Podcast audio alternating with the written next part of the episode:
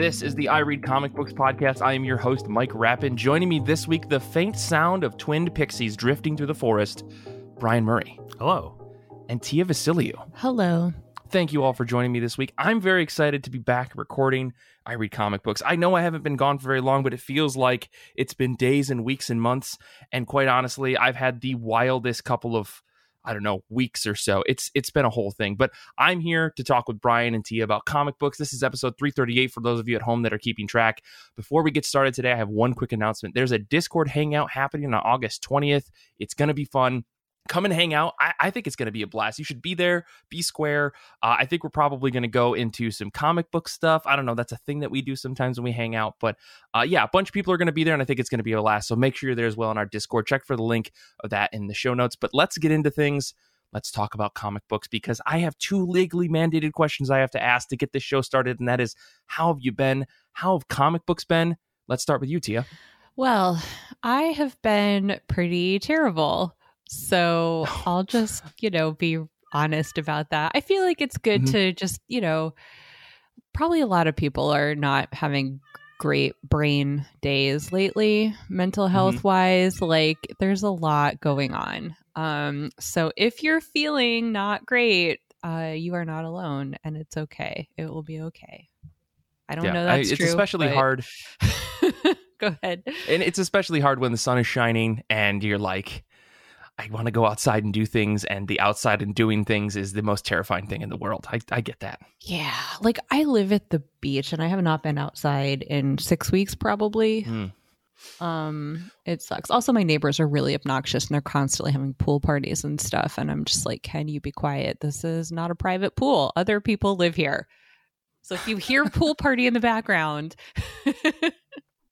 Yeah, we know that it is it is some jerks in California. Gotcha. Yeah, gotcha. Anyway, typical. But it, yeah, like people, the ocean is literally 50 steps away. Can you go be loud outside in the ocean, not in the courtyard where it just echoes off of every surface into my apartment, into my ear holes? Anyway, um, Today, the day that we're recording, August 14th, is my one year anniversary with Holiday, my beloved cat and best friend and familiar. So um, that is the like good news the, for the day, the good thing that I'm focusing on. And also, yeah, I did read some comic books. So let's get into it. Um, the first one that I read is actually a manga. And some of you may know that I'm not the biggest manga fan, but I don't like to be the kind of person who's like, this thing is really popular, so I hate it.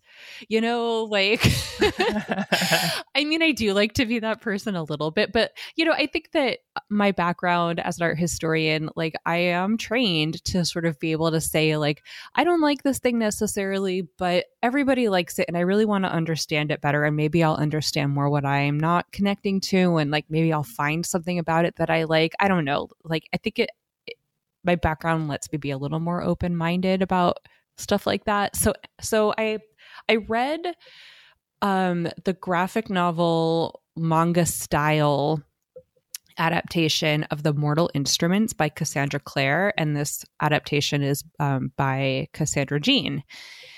And so I love the book. It's like a there's like 11 12 books in this series and they're all like 800 pages long.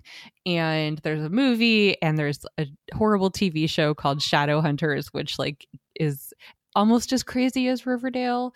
Uh it's not my favorite. That's a big claim to you yeah.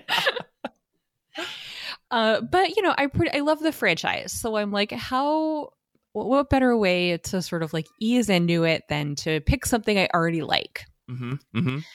And so, just like quick plot summary there's a quote unquote ordinary teenage girl, and she learns that she's actually part of a race called shadow hunters who have angel blood in their lineage. And they train to protect the world from demons, vampires, and werewolves and fairies and warlocks, just like magic. Um, and they use magic. Um, they like tattoo themselves with runes. So, th- with these magic wands, so that they have superhuman abilities. And within their ranks, because of course there are like Of course. magic Nazis. Oh wait, hold on. No, not of course. I mean, And that's just the world today. You're gonna have Nazis. yeah. Yeah, Jesus. and they're basically like we want to subjugate and torment the like other magical races like we protect the world from them because they're kind of bad sometimes but we want to go a step further and like actually persecute them so Hmm. um you know like the real nazis were also very into magic so i don't know yeah. but spoiler alert, the main character Clary is like connected to the head Nazi guy. Uh she doesn't like her mom tried to hide her, but you know, like they tried to escape anyway. So she has like extra super special powers because of course she Of does course. and you know along the way there's like a smarmy love interest The- actually the whole thing is is a like draco malfoy fanfic with the serial number scrubbed off so like the, like if you if you're reading it and you're like this love interest sounds like if someone was really into draco malfoy you would be right and Hmm, okay. yeah okay. the- this this comes up a lot with uh, Fifty Shades of Grey in the genre of like fan fiction that got turned into books. yeah. Yeah. It's a whole thing too. If you love messy drama, um, look up Cassandra Clare in fan fiction because like there was a whole thing where she would be like sending, I don't know, people there's a maybe actually wait, is it Draco or is it Spike from Buffy fanfic? I forget, but Cassandra Clare definitely has a type and it's like blonde haired assholes. Uh It's mean British blondes. yeah. yeah. um, and so there's a lot of fighting noises happening in the space of like people who read the fan fiction way back Mm. when and then the internet was like scrubbed of it by the i'm assuming publishers because the franchise makes a lot of money and i don't know fun drama if that's your thing back there hmm but um, yeah, my favorite character is a warlock named Magnus Bane, who is a sexy bisexual who dresses like Oscar Wilde meets Iris Apfel. Um, and he has a cat named Chairman Meow. This manga not only sounds insane. Um, I'm looking through just like Google image results of this. I could totally see myself falling headfirst into this series. It's I- I fun. mean- it's really fun. And also, I would say, so Cassandra Clare is a big manga fan. Like in the book, Clary um, is a manga fan and draws. Uh, like Okay. she actually like is trying to get into art school, and she's got and she's got like a graphic novel that she's making and stuff. So you can tell. Like I think that's why it works so well because I think Cassandra Clare like I think her mind works that way because she's a fan. I see. I see. Well, I mean, it looks. I mean, it looks fun and it like not too, I guess, over the top. But I'm curious to know. Like, I think one of the big things you've called up in the past regarding manga and stuff is you're not always a fan of the art. I guess with this book, did your opinion change at all? I would say this moved the needle a little bit closer because I felt like this art is almost like manga style th- with a slight art nouveau tweak to it.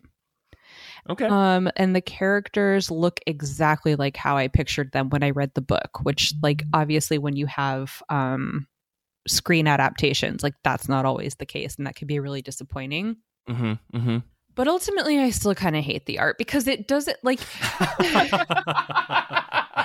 like when I think of Art Nouveau black and white, I think of Aubrey Beardsley, and um, there's always a lot of pattern and a lot of um, like organic movement. I don't know.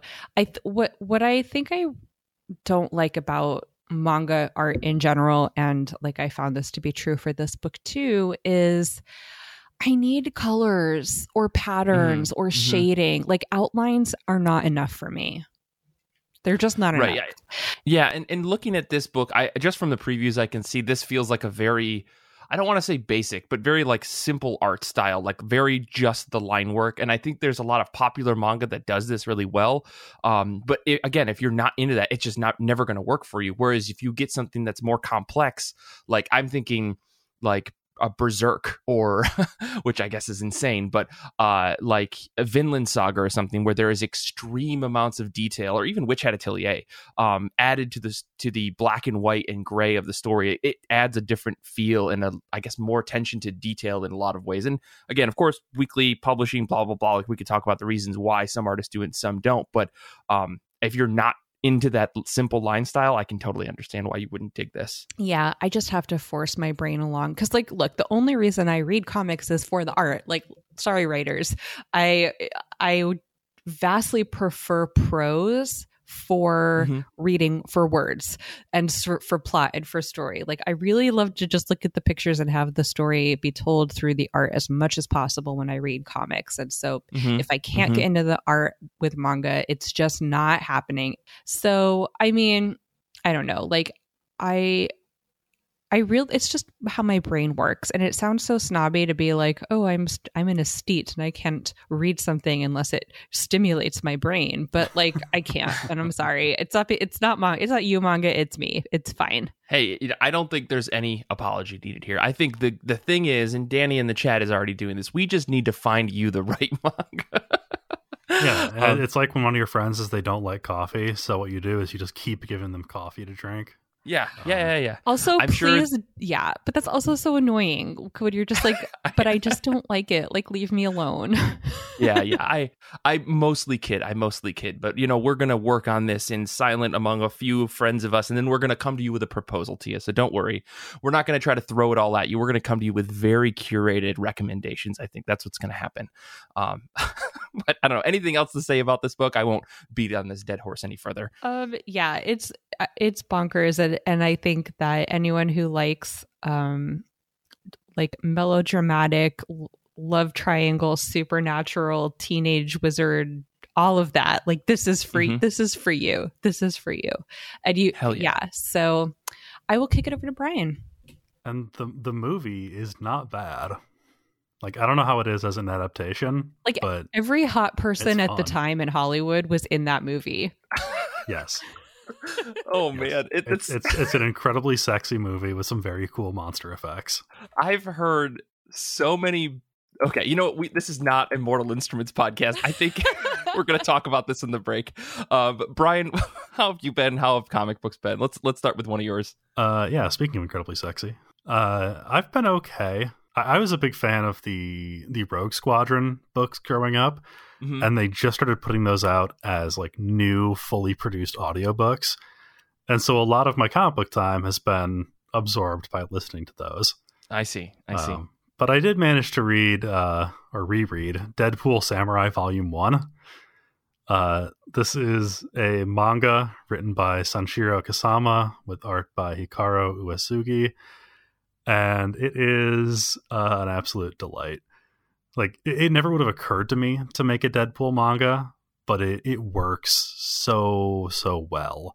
The the fourth wall breaking that Deadpool is always doing carries over into this, and it does so in such a way that like even if you're not familiar with like the the culture surrounding manga or the manga production or anything like that um it, it still makes jokes about those things that are relatable enough to people mm-hmm. who aren't familiar with them that they, they can still laugh at it. But if if you do know about like the the like you were talking about the one week turnaround production system or whatever, mm-hmm. it's it's much funnier. Like there, there's a line where Deadpool is talking to a, a villain, and he's like, "Yeah, I'm gonna feel bad about this," and the villain's like, "Feel bad for me," And he's like, no, for the assistant has to draw the next page. and then the next page is a, a, full page spread of a building getting blown in half. like, awesome. Awesome. I, have I've heard pretty good things about this. I, I think you maybe have mentioned maybe I saw you say something about it at some point, but I've I've heard positive things about this. So I'm really glad to hear that it like it actually hits and works because I you know Deadpool is always like a very very fine line when it comes mm-hmm. to writing that character. So um, it sounds to me like it it hits for you. Yeah, it definitely does. It's not as like I think the thing for me is Deadpool works very well unless it's mean spirited. And yeah. I, I, think that some people can get mean spirited with Deadpool. Uh, and this one's definitely not. This one is just like let's have a good time making fun of tropes and conventions. Mhm. I think also Deadpool cosplayers have just like put this kind of negative aura around the character so that like people really bring that annoyance to any Deadpool encounter. And I think if you are able to sort of, I don't know, put that aside, the fourth wall breaking can be really funny. Definitely. That's Yeah. It's so funny that you say that though, Tia, because I think when I now when I think of of Deadpool, I do think of cosplayers and just like the cringy videos or TikToks I've seen of people like I was at a convention and a Deadpool cosplayer did this, and it's like, why would he think that's okay? Because it's always a guy, you know. And it's like, uh, yeah, I've, I feel like I've had very strange experiences at cons with Deadpool cosplayers as well. So yeah, I, I totally feel that. I was I was online in 2010. I've seen it all. yeah, exactly. Uh, there, there's a great part where they introduce uh, a couple of new characters. Uh, one of which is Sakura Spider, which is the schoolgirl uh, spider person introduced in this book. Which again is another great fourth wall moment where Deadpool's like, "Yeah, yeah, yeah." They went for the lowest hanging fruit, whipped up a new Spider-Man. Got it. Wait, I thought there was already a schoolgirl spider person. Uh, she's in the future. yeah. Oh, of course. Right, right. You know, it's, Obviously. it's different, different universe. Totally. You know, I mean, like we can't cross over. It's the whole thing. Uh, we also get we get manga Pretty Boy Loki. Um, if if you're familiar with like the the shojo guy face, uh, that that's exactly what Loki is in this. Uh, For someone who can has- shapeshift, that is a choice. Yeah, Yeah, for sure. exactly. uh, he has laser eyes now. Um, they come up once, are not explained, and never happen again. Um, oh, and Venom is attached to a pop idol instead of a uh, a journalist. So that's a that's a cool twist. Fun. So I this this sounds like it's a, a really fun time. I'm glad I'm glad that this got translated because I know that there was like some question over it at some point of whether or not it was going to get translated. So uh, this came out pretty recently though, right? Yeah, Like in the I- US. I, think it originally was like 2018 or something like that, but the translation just hit in 2022. Gotcha. I was just Gotcha. talking to a friend about how like 2014 to 2018 was the best era of comics in like the recent past. So yeah, this that I would out. argue since the dawn of Hoxpox that we've been. just kidding. Just kidding. It's only a Uh, 10 hour drive to get over there to kick your ass, Mike. That's true. I, that's true. I, I also tried to read Star Wars The High Republic Volume 3, um, but I couldn't because apparently my library card is broken. So either it's a technical glitch or I've been Nick Whited by the Kent District Library System. let's let's hope it's the it's the former. Let's Yeah. hope it's the former. What about you, Mike? Uh, well, one of the books I read this week was 007 number one. Uh, this is the most recent 007 incarnation uh, from Dynamite Comics, written by Philip Kennedy Johnson, art by Marco Finnegan, colors by Deborah Kelly, and letters by Jeff Eckleberry. And I don't know what it is, but I really want to like 007 comics. Like anything that's James Bond in a comic book form, I want to like because I feel like comic book writers go as far away from they as they can from all of the gross tropes of James Bond and instead try to tell like good spy thriller action stories. Someone like Greg Pak did like a really awesome run of James Bond, um, and I've read some other James Bond in the past uh, that I, I really enjoyed. And so I saw that Philip Kennedy Johnson was on this one, and uh, I, I really enjoyed their work on Aliens. After Nick put uh, you know his bat to my throat and said, "You must read this," and I read a bunch of Alien comics, and uh, I actually liked them. So I was like, let's see what else uh, PKJ has going on. That's what I call him, PKJ. And I think he uh, Johnson really leads into the idea of Bond on the outs of the UK government. And I think, as I think other creators and other modern screenwriters have done in the past, where it's this thing where we know who James Bond is as a culture, so why don't we just kick him out of his position and make him go rogue?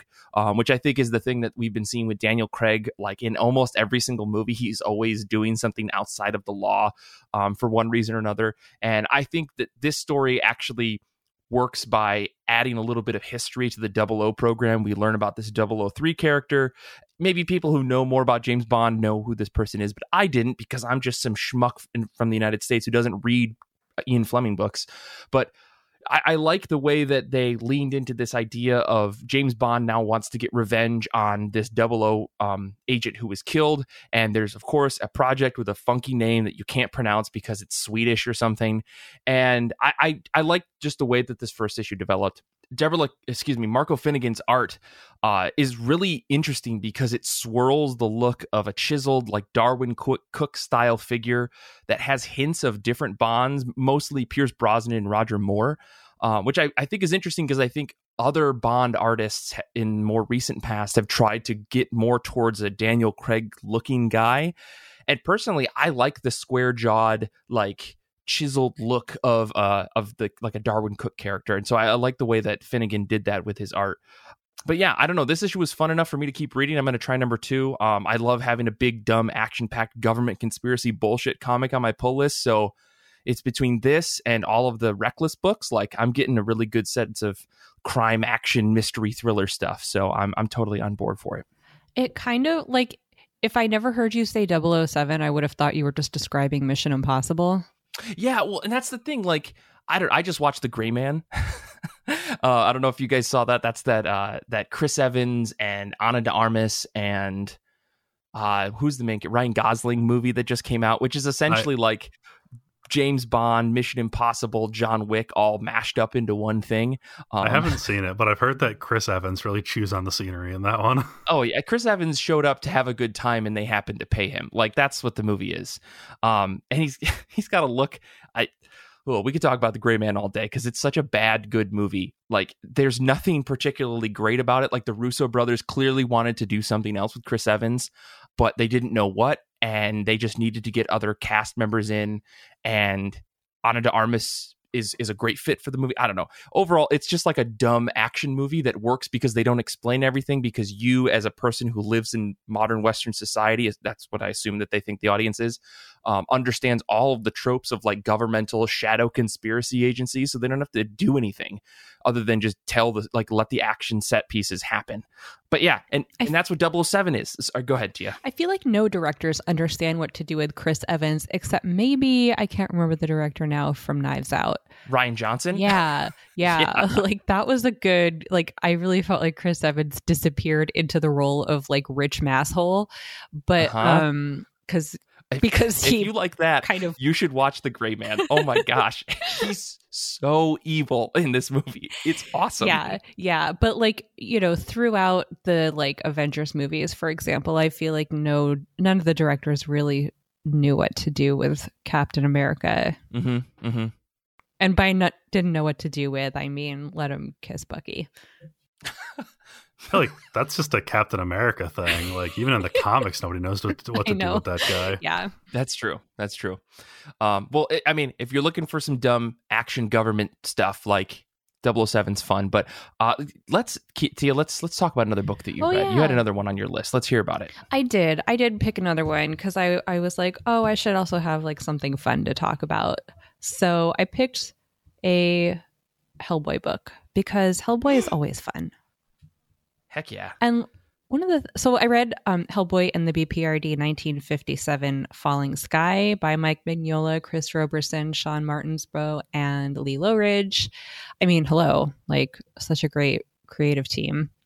Yeah. But um yeah, help i'm just such a huge hellboy fan and one of the things i love about the mignola verse i guess it's called now is that um you know, there are through lines in the stories, but there's also Monster of the Week books that you can just drop into and they're done really well. Uh, which mm-hmm. I, you know, mm-hmm. for someone who doesn't always like the pressure of like, you must keep up with the stories every single month. Um, you know, like sometimes I just want to drop in and have a good time. And so Hellboy books are perfect for that. And yet, uh, I I really love Mike, Mike Mignola's art.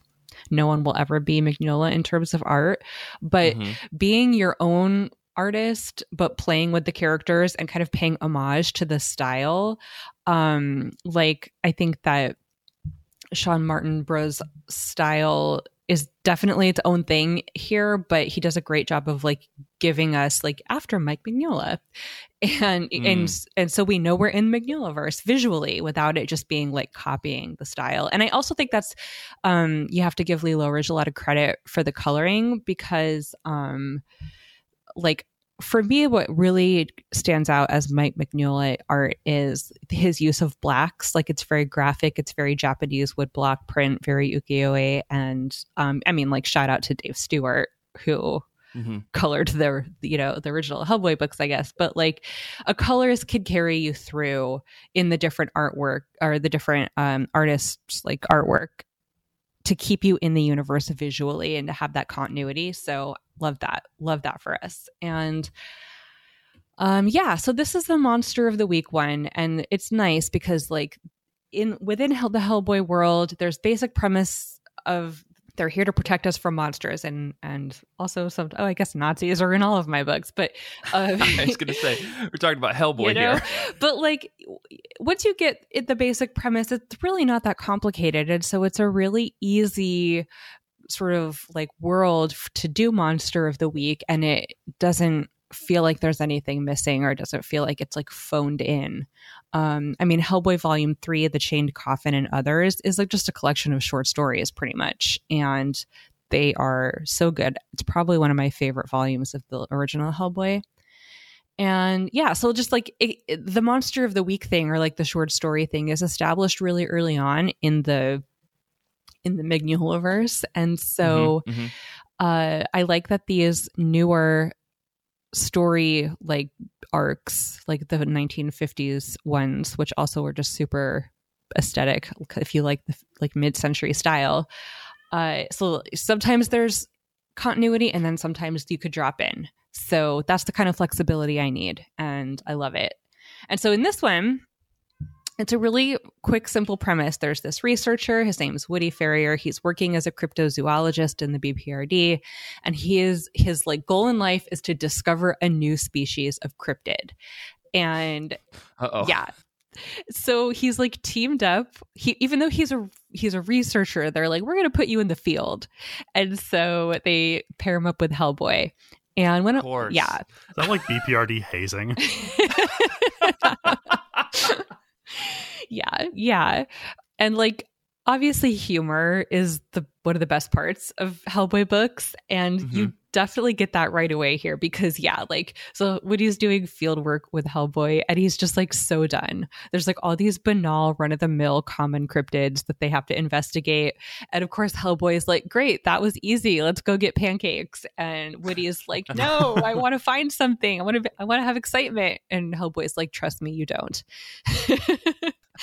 I mean, I love that idea of Hellboy, even in 1957, right? Being like, honestly, dude, whatever you think you want, you Yeah. absolutely don't. Because at this point, what I've seen will scare you to death. like, that's amazing. Exactly. He's like, "Hey, nobody shot at us today, so just take take the W, man." yeah.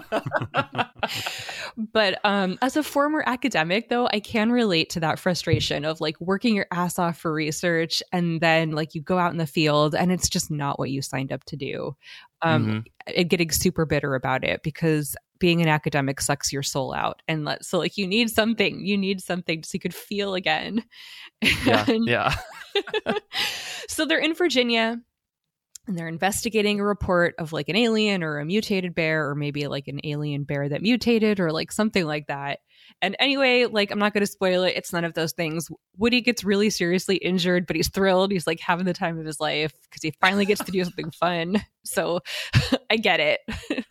That's great. I I've been meaning to like get back into these Hellboy the BPRD volumes just because like the numbered year ones seem like all like easy to access like easily accessible like you said like everything is kind of just pick up whatever you want and read it and I know that there's a handful of them out here at this point so I've seen like Paolo Rivera's covers which look amazing and I'm just like yeah give me some Hellboy in my life I should do that that should be my next big read put that on the list of big reads that's becoming a big read itself They're always fun. I love Hellboy. Yeah. I mean, I was once a 12 year old who desperately wanted to meet Bigfoot. So I, I see where Woody's coming from. yeah. yeah uh, Brian what about you did you read anything else this week Yeah. Actually, this is an all manga week for me. I read uh, volumes four through six of How Do We Relationship, which is a manga by an artist named Tamifull. Uh, I've spoken about this before.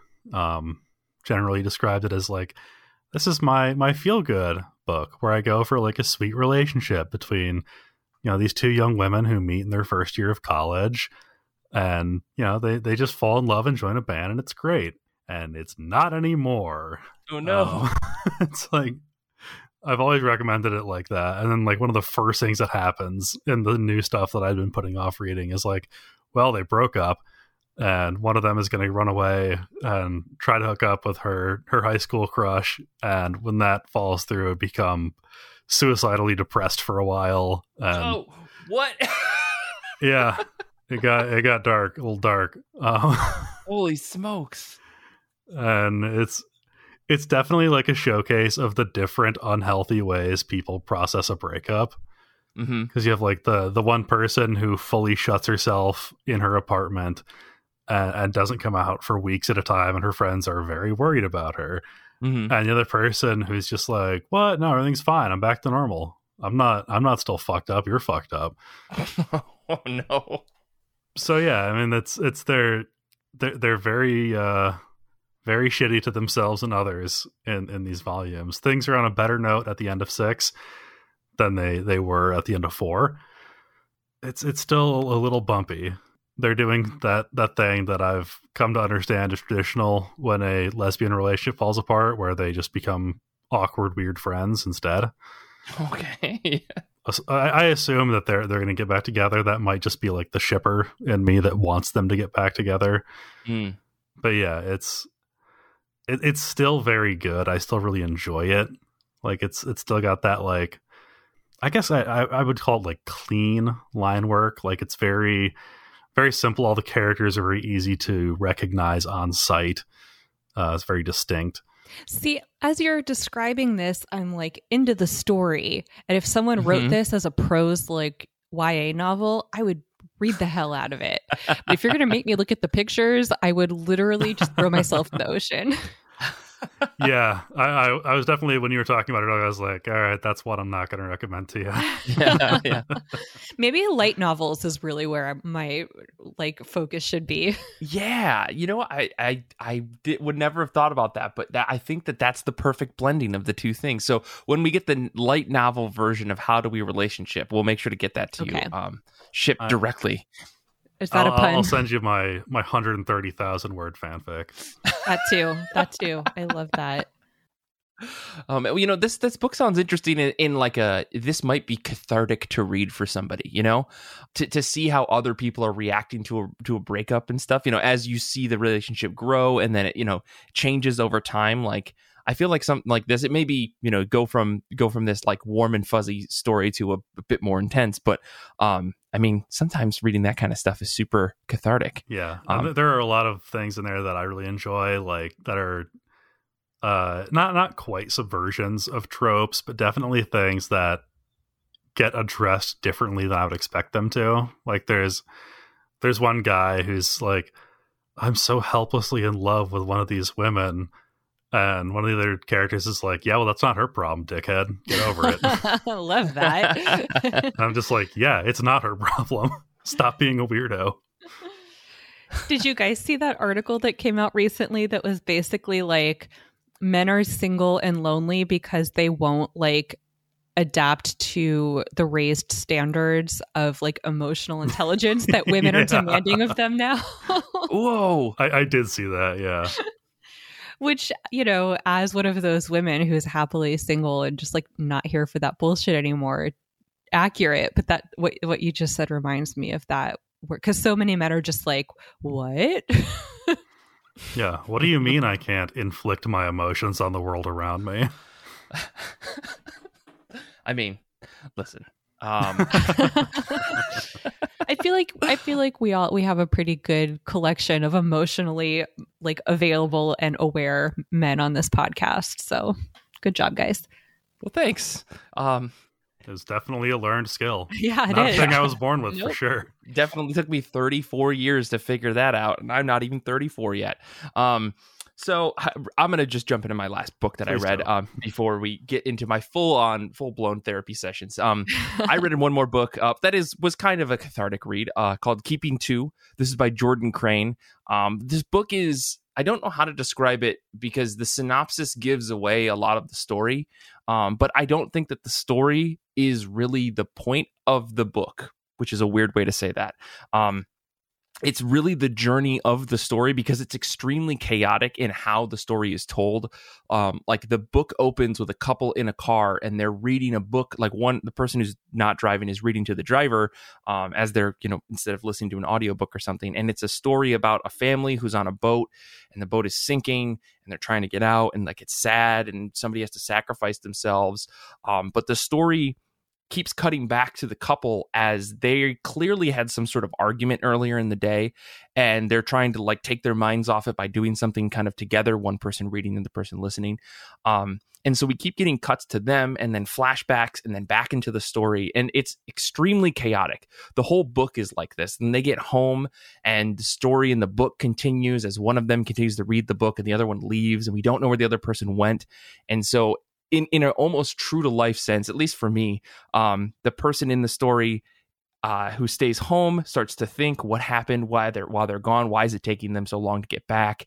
Um, and it goes from there. It starts to spiral in these like in series of intrusive thoughts within the story that the person's reading, within the person who's reading's head, within other people that are not related to the story. We start to see all these different perspectives, and the book floats around between characters so willy nilly. It's you almost have to like go back and read it a second time to fully understand it and it's frantic and stressful and anxiety inducing.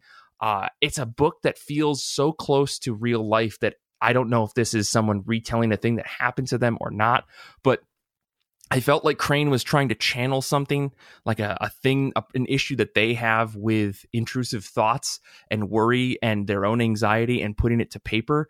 And I, I felt like it's it's almost like scary to see how well someone could describe all of that if you've ever had that happen to you where just lots of bad thoughts just come into your head and they just keep spiraling and spiraling um crane manages to tell this story um that is about how someone handles that.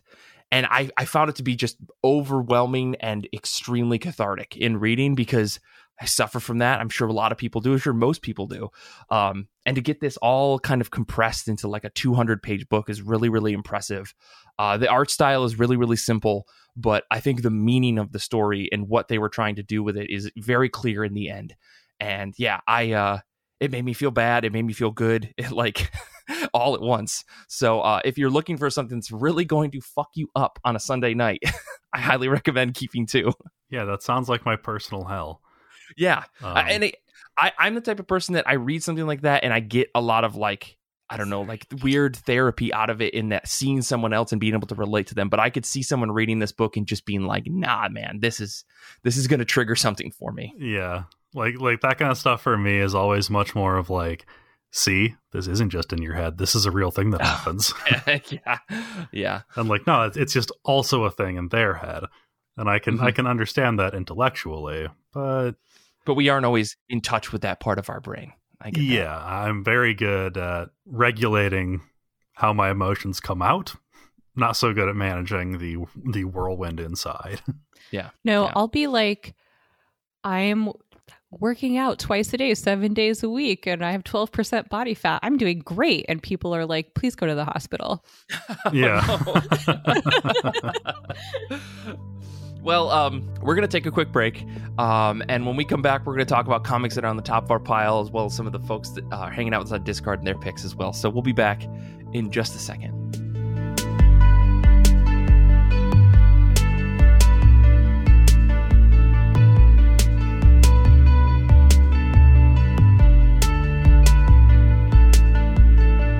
Today on IRCB, we're going to be talking about comic books. You guessed it. I know that you came to the I Read Comic Books podcast for something other than comics, but we have comics that we're looking forward to this week. This is the top of our pile. We're talking about comics new and old, anything that we're going to be reading next. So if this is your first episode, welcome. You made it over at the halfway mark. I'm glad that you went this far. But today we're going to be talking about comics that we're looking forward to the most. So I guess to get things started, Brian, what is on the top of your pile this week? Uh, this one's a little bit of a shout out to Danny. Hello, Danny, in the chat. Uh, we have DCeased War of the Undead Gods. I did not know this was happening because I don't follow DC really.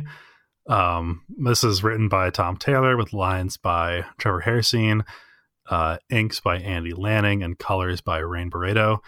It's always a nice surprise when I find one of these because I, I picked up the first DCeased volume on a whim off Hoopla at one point. I, I think it's still the best like zombie comic that I've read. Let Really? let alone like the best superheroes zombie comic that I've read. Uh, and, and part of that is because a lot of zombie comics are not very good. So it's not Mm. like the you know the bar is a tripping hazard in hell, but it, it is still like very well written. It feels more like this is actually a story somebody wanted to tell, and not something that was just like a like in, in a meeting. Some CEO wouldn't, hey, wouldn't it be fucked up if? Mm-hmm. Which is what Marvel Zombies feels like. yes. I mean, back in the day when Kirkman was writing that, it's, it felt like a very original thing. It's not like he was writing Shut the, the biggest. fuck up. I mean, also now I think we all have a very different perspective on a zombie situation, which is Oh, yeah. like, oh yeah, yeah. that would oh, this is just a way for you to exercise your fantasy about shooting people. Got it. right. Yeah. Um, and DC's remind me of what this story is like because I, I feel like you've talked about it a bunch and I know you've told me a bunch, but I can never keep it in my head. it's been a while since I read the original, um, so my my memory is a little hazy. But it's basically like the uh, the anti life equation gets out of hand, and Right. people start Okay. you know people are too paying too much attention to their phones, so they turn into zombies. Oh right. Oh yeah, I forgot. That's what it is. They're on their phones and it turns them into zombies. Right, right, right. Yeah. I remember it being something ridiculous, but then everyone saying, and including you, like, no, no, no, it's actually good. Um, so I, I think maybe one day they'll, they'll do a big DCeased deep dive or something like that. Could be fun. Yeah, definitely. the the The latest Marvel zombies that I read was actually not that bad. I, I don't want to slander them completely. Okay. that one was uh, a, a similar in that it like it came from space as some kind of like weird thing Mhm. and not just hey there's zombies now spider-man's gonna kick his leg off and then be sad about it uh, which is a thing that happens in marvel zombies spider-man just fully like breaks his leg and it just comes off oh. Oh. you you've did read marvel that. zombies right I I have, but I feel like I blotted a lot of it out of my mind because I think I was inundated with a lot of zombie content at the time. Um, and I know that I owned a lot of those Marvel Marvel zombie comics too, like in physical form, back when I was just buying anything that had the name Kirkman on it. So you know, I totally, I feel like I read this. I just remember the covers mostly.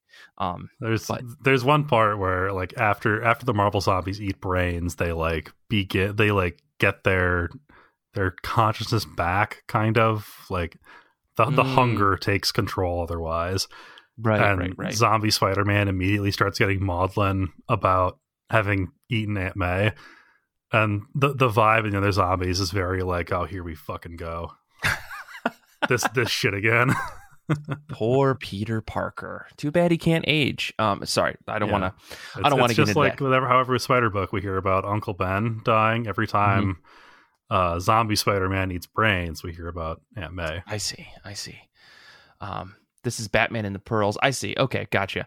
Uh, well, Tia, Sounds like a Before- band. before I get any any more just cynical about Big Two comics, um, what are you excited for? What are you reading next, and what's on the top of your pile? Well, speaking of bands, I am Mm. so excited to see that Simon Hanselmann has put out another Megg and Mogg book. This one, I know. Uh, just a teenage dirtbag baby. uh, yeah, it's uh, it's called Below Ambition, and it's about um a band called Horse Mania, which uh, Megg, Mogg, and Owl have formed, the quote unquote worst band in town. I definitely hung out with some version of Horse Mania as a teenager. Uh, Fantagraphics describes it as meditation on youth performance and memory, which sounds really cerebral for a book series that has so much filth and depravity and like buttholes as these books do. But that's definitely the beauty of them. And Simon Hanselmann is really smart about it. So um, I'm very excited about this one. It looks like the the digital version came out last week. And then, Okay. yeah, but it's not in print until the end of October because there's going to be a, a flexi disc horse mania single involved in the book. Uh, google tells me a flexi disc is like a like a vinyl. Uh, so maybe paul can can play it for us and like hold the phone up to the speaker or something because i don't have a record player. I don't know anyone Yeah. except paul who has a record player. But um yeah i want the hardcover. I have all the Megg and Mogg books in a hardcover because i like to read them and touch the pages and and like they're really beautiful books even though they are about these like teenage dirtbags so uh Yeah. they're nice to have and and i reread them a lot there's something about the Megg and Mogg books or the Megahex books in general that are it's so disgusting, but then you come out of them feeling like Uh, like better because someone else did all of this other stuff. I know we're talking a lot about like cathartic reads today because that's how I read comic books apparently, but Simon Hanselmann manages to like tell these stories that are just insane and ridiculous and filthy and it's like scratches an itch in my head. I, I don't know if you feel the same way. Yeah, Where it's just like. I needed to get that grossness out, and Hanselmann manages to do that. because we're all a little bit gross and we're all a lot ashamed of it Mm-hmm. you know and so it's just kind of I'm not. I'm perfect. Go on. it's like all the gross thoughts you ever had and then we're like Ugh, i hope that goes away you know Yeah. the- Yeah. I, I hope there's not a secret telepath around me. yeah Like, Right. It's the I hope this didn't unlock something in me, Reno, like or awaken something in me. Sorry to steal the community line. yes uh so listen in the discord chat someone says they had me at butthole like if you are into buttholes you're gonna love werewolf jones you're gonna love werewolf jones There's the title right there. Oh, my, I don't know how I'm going to top that because I just want to talk about some dumb fantasy comic, but I I will try, I guess. I, I guess before I get into my pick for this week, we had some folks hanging out with us on Discord today. Uh, Hugh is excited for do a Powerbomb number three, or that's next on their top of my top of their pile.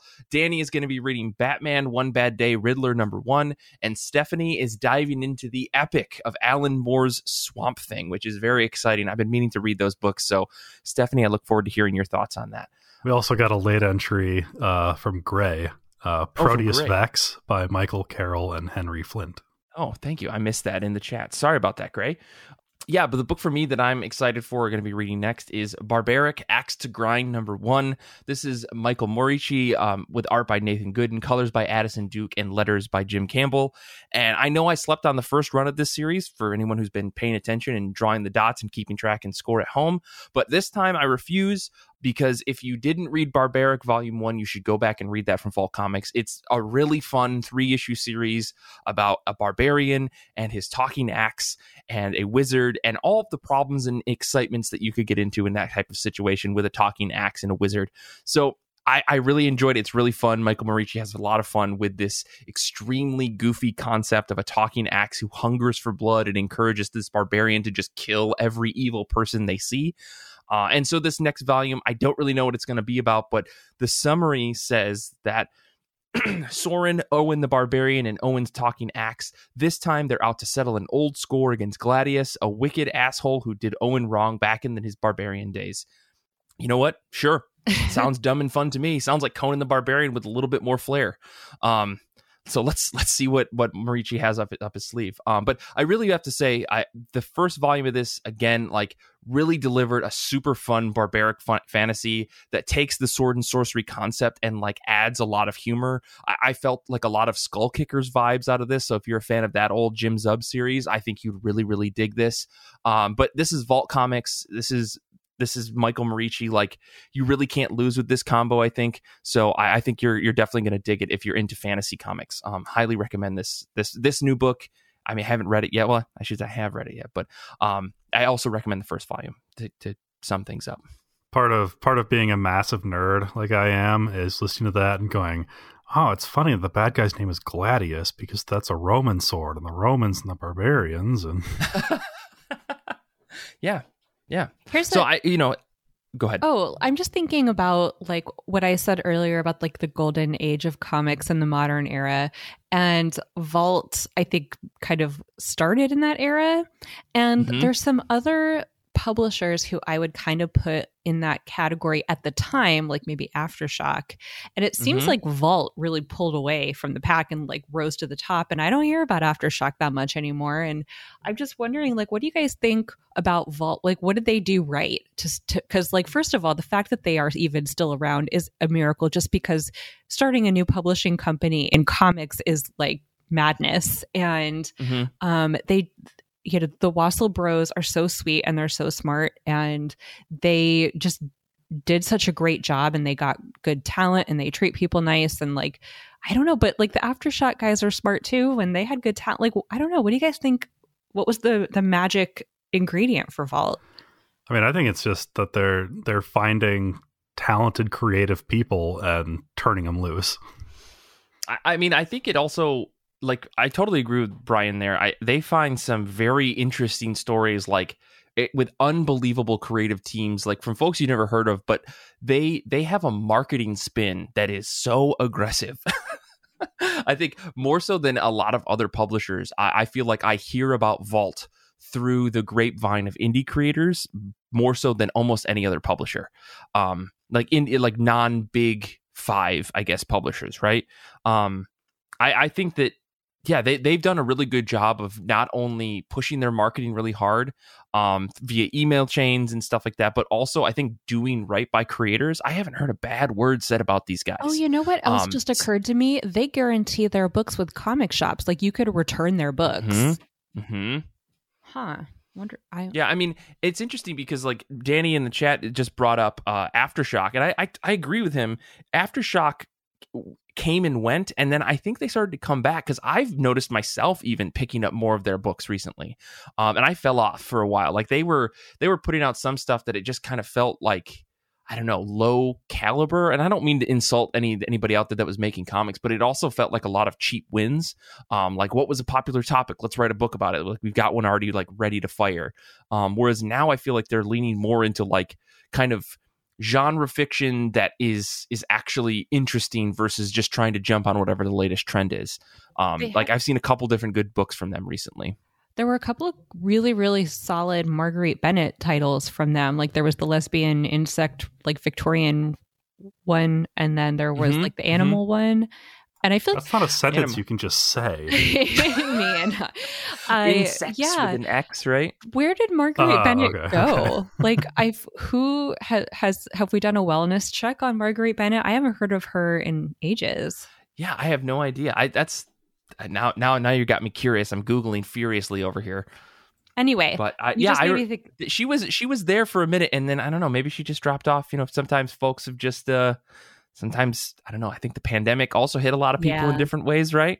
Creative output just probably dropped. So can't blame her. You know, she just fucked off. You know, I totally get it. tough, tough to be creative when you're just kind of looking around and screaming all the time. Very, Yeah, yeah, exactly. but yeah, Um, glad Vault. But yeah, I mean, Vault I think has persisted just because the you know the, the guys running that company are really persistent, and I also think that they have some really fucking good books. Like, and I know there are other publishers out there that have kind of grown over the last couple of years, like Scout and AWA, and there's there's a couple other smaller publishers, but like Black Mask, where did they go? Oh, Right, like they were putting out some books for a minute. They had a lot of behind the scenes like problems. Yeah, but that's what I mean. Like, I think that there's like comic industry business shit that some companies fall into that Vault somehow has managed to get away from because I think they're really trying to be as straight and narrow Yeah. about their company as possible. Well, I'm happy. They're they're doing good doing good comics and they're doing good in comics. So keep it up. Vault. Yeah, so go go buy all the Vault comics. They're all pretty good. I think not not there's maybe one bad book for every 10. I think you can do pretty well over there. So um yeah, I guess uh, to wrap things up, you know, next week's show, uh, Paloma is going to be joining IRCB. Danny was on the show very recently his first episode, first, first official episode. All the other ones were fake. Um, and Danny's not real until recently. Paloma is going to be joining the show. We're very excited to welcome her. And uh, next week, we're going to be talking about Nightwing and the Bat Fam. I think Danny's going to be on that episode as well. So it's just going to be me and two new folks. So learn to love them. We got some brand new voices coming to the show. Um, but otherwise, you can follow us all on Twitter. You can follow Tia at Portrait of Madame X, spelled the French way. You can find, find Brian at Brian Head, and you can follow me at Mike Rappin and the show on TikTok and Instagram and Twitter at IRCB Podcast. This episode first aired on Patreon and is possible because of our wonderful patrons. Join today for exclusive series like IRCB Movie Club, Saga of Saga, and more. Join now at patreon.com slash IRCB podcast. If you haven't already, please rate and review our show. Give us five stars. I think we've earned it at this point. Uh, you can do that on Apple Podcasts, Spotify, where they do in fact have ratings, or wherever you find your podcasts. Join the IRCB Discord community to chat comics and more. Plus, you can listen to our episodes live as we record every week. Join using the link in the show notes. Podcasts grow best when spread by word of mouth, so why not tell your friends, family, and local comic shop about IRCB? Infinity Shred is the best band in the universe. They do all of our music, and we can't thank them enough.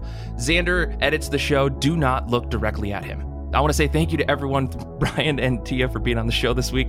Uh, thanks to Nick for proof listening. And until next time, comics are good, and so are you.